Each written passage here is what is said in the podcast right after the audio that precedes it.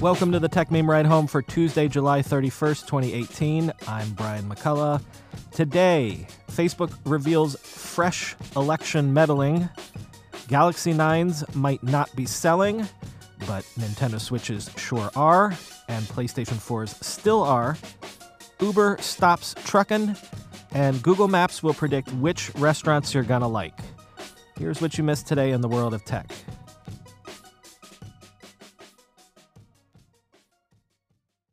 Facebook today announced that it has held a series of briefings just this week on Capitol Hill to alert Congress about a new coordinated political influence campaign on its platform that Facebook believes is designed to sway or impact the upcoming U.S. midterm elections. Facebook says as a result, it has banned and removed 32 pages and accounts from both Facebook and Instagram for, quote, coordinated inauthentic behavior, end quote.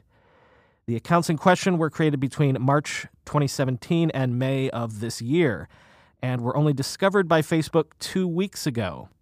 As the New York Times notes, the number of accounts in question might seem small, but at least one of the pages that has been banned had already racked up 290,000 followers. Interestingly, you'll notice that I haven't mentioned the word Russia so far. That's because Facebook isn't sure yet who is exactly behind all of this. Quoting from the New York Times piece on this, quote, Nathaniel Gleicher, Facebook's head of cybersecurity policy, said that the activity bore some similarities to that of the Internet Research Agency, but that the actors had better disguised their efforts using VPNs, internet phone services, and third parties to purchase ads for them. He said the company had yet to see any evidence connecting the accounts to Russian IP addresses, like the ones sometimes used in the past by Internet Research Agency accounts. But there were also connections between some of the accounts and others tied to the notorious Russian troll farm that were taken down by Facebook already. These bad actors have been more careful to cover their tracks in part due to the actions we've taken to prevent abuse over the past year, Mr. Gleicher said. The company has been working with the FBI to investigate the activity, end quote. But it sure sounds like this is similar to what the Russians were accused of doing in the 2016 election, i.e., creating groups and events and activity around hot button social issues and divisive topics, this time including counter protests of white supremacy marches and the hashtag abolish ICE movement. On Twitter, Dare Obasanjo had two interesting observations. The first, quote, reading Facebook's post about the fake accounts they deleted shows how the Honest Ads Act is already obsolete. The pages didn't run obviously political ads. The pages paid in US and Canadian currency. And they were not supporting any particular candidate, end quote. Also, quote, many of the accounts came across as left leaning slash liberal as well if 2016 election is a guide, their intent would be to depress turnout at midterms among liberals by pushing against mainstream candidates via purity tests. See Jill Stein slash Bernie. This won't get the headlines of last week, but there was another slight miss from a technology company reporting earnings yesterday. In Q2, Samsung had an operating profit of $13.8 billion, which was up 5.7 year over year on revenue of around 52 billion, which was down 4% year over year. Those numbers were actually right in line with guidance, but according to Samsung, the drop in revenue is due to quote softer sales of smartphones and display panels, end quote. Translation Galaxy S9s and possibly also iPhone 10s aren't selling as well as they would have hoped. The culprit? Many on Wall Street are pointing to increased competition from Chinese phone makers, specifically Xiaomi and Huawei. Or as Paul Swiercz, a management professor at George Washington University, told Bloomberg, maybe there's just nothing new to get excited about in the world of smartphones. Quote, consumers are losing the belief that the next version of a smartphone is actually smarter even those wanting to own the latest and greatest are having difficulties paying high margin prices for performance and features that have topped out. Meanwhile, over in the world of gaming, Nintendo just can't stop selling Switch gaming consoles. And even after all this time, Sony can't stop making money from PlayStations. First, the Nintendo news. In its earnings report, the company says it has sold 19.67 million Nintendo Switch consoles to date and 86.9 million games. Because of those numbers, Nintendo's profits were up 88%. In comparison with earlier consoles, the Nintendo 3DS has sold 72.9 million units over the course of its lifetime and 367 million games. The poor Wii U has only sold 13.6 million consoles, but 102.3 million games. Now, at Sony, the good old PlayStation 4 is rounding 80 million consoles sold over the course of its lifetime. But the interesting tidbit out of Sony's earnings report is that that nearly five year old console, the PlayStation 4, is still hanging tough. Quoting from Engadget, PlayStation head John Kodera said a few months ago that he suspects Sony is getting close to selling as many PS4 consoles as it's ever likely to.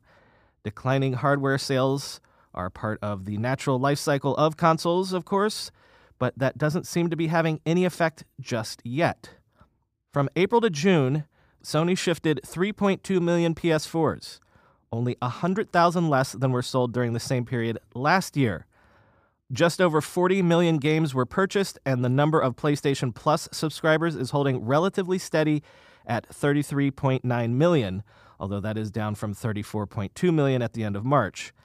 In total, Sony's PlayStation arm brought in nearly 750 million in profit, which is more than twice as much money as any other department within Sony.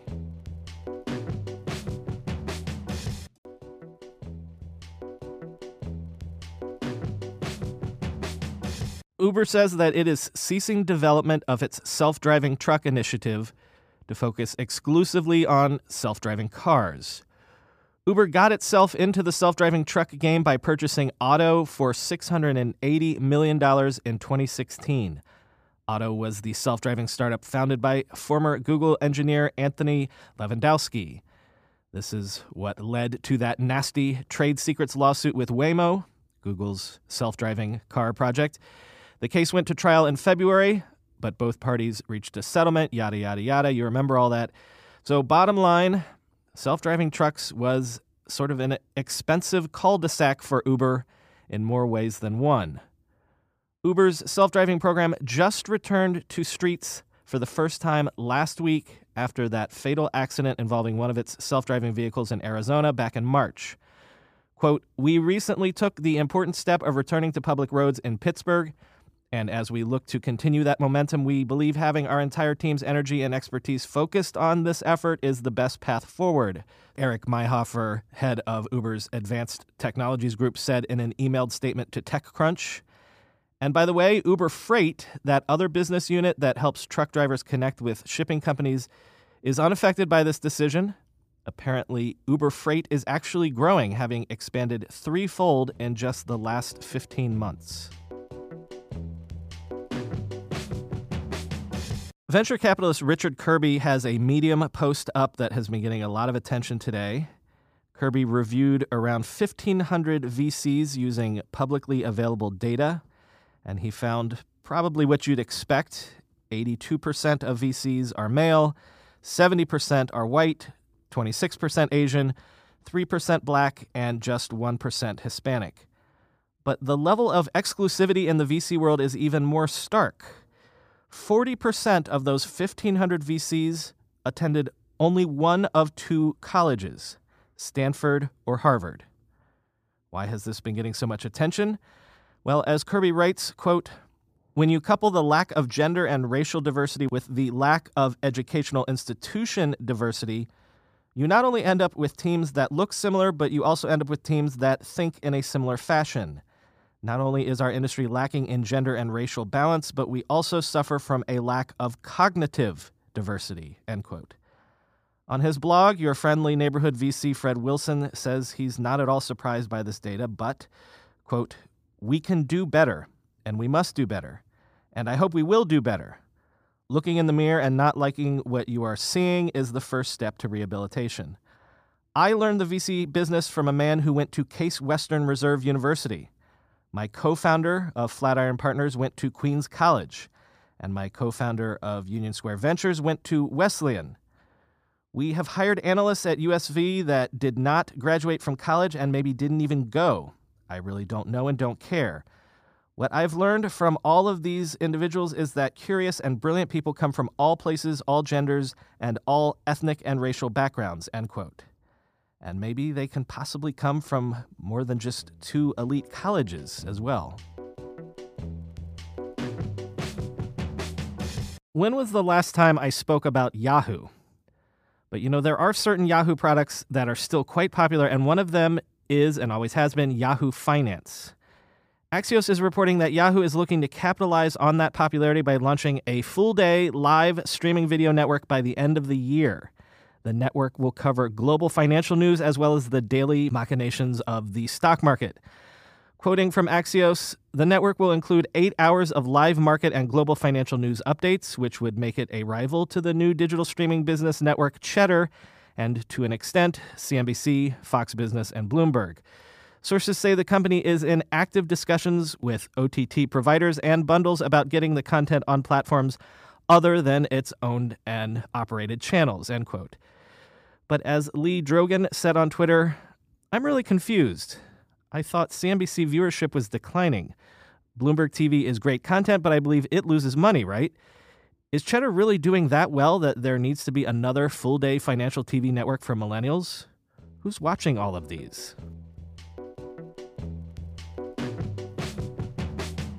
Well, they teased it at F8, and now it's here. Group calling for voice and video has rolled out across the globe to users of WhatsApp on both iOS and Android. Since it's WhatsApp, you'll get end to end encryption and support for up to four users.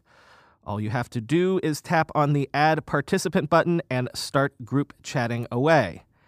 Adding end to end encryption is quite a feat, considering that the so called secure messaging app Telegram hasn't been able to encrypt its group messaging chats, not to mention group calls. This is the latest in a slew of additions that WhatsApp has made to its service in recent months, including suspicious link detection, the ability to hide photos from your gallery, and group administration controls. And finally, today, as with the previous story, this one was teased, but this time at Google's I/O development conference. The next time you use Google Maps to find a restaurant, try tapping on the name of the restaurant. If you do so, you might find a new Maps feature called Maps Match, which will take all the data that Google knows about you and your eating habits and suggest restaurants that you might like based on things like previous restaurants visited or previous orders made. Google will let you know if they think a particular restaurant is like a 95% match, a 75% match, a 20% match, etc. The so called match card that will pop up as well will explain exactly why the restaurant got its rating. This restaurant is similar to those other two you went to. You tend to like healthy Mediterranean food, etc.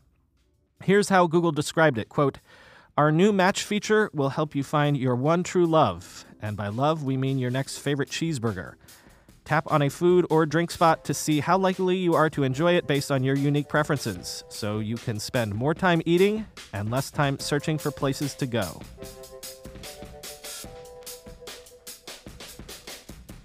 And that's all for today, everybody. By the time you hear this, Apple earnings will be out. Check techmeme.com right now for the headline numbers, and we'll delve into all the details and analysis tomorrow. As always, I've been Brian McCullough. I'll talk to you then.